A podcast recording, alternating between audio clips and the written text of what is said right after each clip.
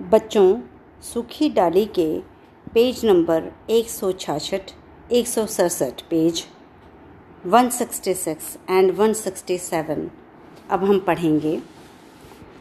बड़ी बहू, बैठिए बैठिए मजली भाभी, आप भी बैठिए। बेला, मैं चलती हूँ। रुलाई को रोक कर आँखों पर रुमाल रखे जल्दी जल्दी चली जाती है मजली भाभी, जैसे अपने आप से।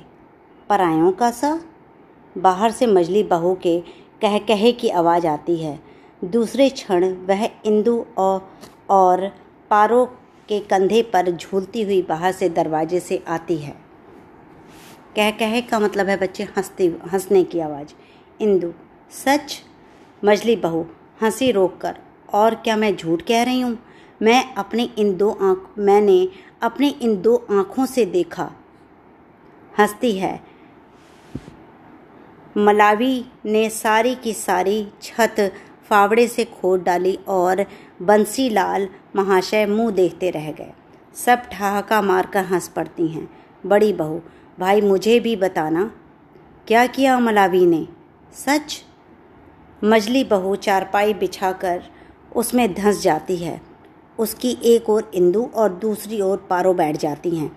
मजली भाभी कुर्सी पर बैठती हैं और बड़ी बहू खड़ी रहती है।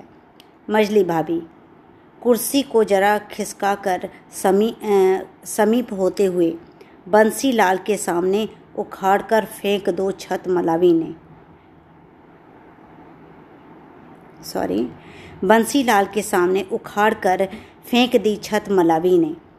मजली बहू, मैं कहती हूँ, मुँह देखते रह गए बंसीलाल महाशय, ताका किए मुटर मुटर सबका ठहाका, सब ठहाका लगाती हैं, बड़ी बहू। अरे, कौन सी छत खोद डाली, यह तो बताओ। मजली बहू, रसोई की और कौन सी? अभी दो घंटे भी नहीं हुए कि राजमजदूर छत डालकर गए थे और बंसीलाल कारीगरों और मजदूरों से निपट कर अभी दुकान को गया था कि आ गई उधर से मलावी मारो मार करती।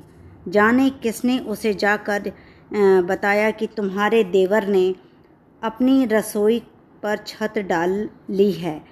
लेके फावड़ा बस सारी की सारी छत उसने खोद डाली। बंसीलाल तब पहुँचे। जब अंतिम ईंट भी उखड़ चुकी थी, तब क्या बस? ताका किए मोटर मोटर। मजली भाभी को छोड़कर सब हंसती हैं। मजली भाभी। पर बंसीलाल का लड़का, मजली बहू, गली के सिरे पर खम ठोंक रहा है। जंघा पर हाथ मारकर बताती है कि कैसे खम ठोंक रहा है। इंदु, खम ठोंक रहा है? मजली बहू कह कहा लगाती है, सच खम ठोक रहा है और हवा ही में ललकार रहा है कि मैं ड्यूड़ी के छत खोद डालूँगा। मैं मकान को खंडहर बना दूँगा, मैं यह कर दूँगा, मैं वह कर दूँगा। और इधर मलावी कमर कसे खड़ी है कि आए जो माई का लाल है, रखे पाँव घर के भीतर। सब हंसती हैं। इंदु, उंगली ओठों पर रखकर भाभी आ रही हैं। हँसी एकदम बंद हो जाती है। सन्नाटा छा जाता है। बेला, एक हाथ में बंद किताब थामे धीरे धीरे सीढ़ियाँ उतरती है। बेला क्यों जिज्जी? आप चुप क्यों हो गई? जरा हंसकर किस बात पर का, कह, कहे लगाए जा रहे हैं? मजली भाभी, कुर्सी से उठकर यूँ ही हंस रही थी। आओ इधर कुर्सी पर बैठो। बेला, नहीं नहीं, आप बैठिए। मैं इधर तख्त पर बैठ जाती हूँ। मजली बहू, जल्दी से उठकर, आइए आइए, आप इधर बैठिए। इंदु और पारो दोनों चारपाई से उठ जाती हैं। आइए आइए, आप इधर बैठिए। फिर नीरवता छा जाती है। जिसमें एक प्रकार की घुटन है। बेला बाहर की ओर चल पड़ती है। इंदु, बैठी भाभी जी, आप चली क्यों?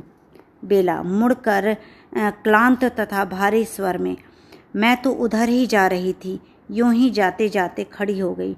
मैं आपकी हँसी में बाधा नहीं डालना चाहती। खिन्न स्वर में हँसी के साथ, आप हँसी ठहाके मारिए। चुपचाप अहाते से दरवाजे से निकल जाती है। मजली बहू, मैं कहती थी ना कि इस ओर न आओ। मेरी मुई आदत हुई हंसने की। इंदु। अब एक यही जगह थी बैठने को।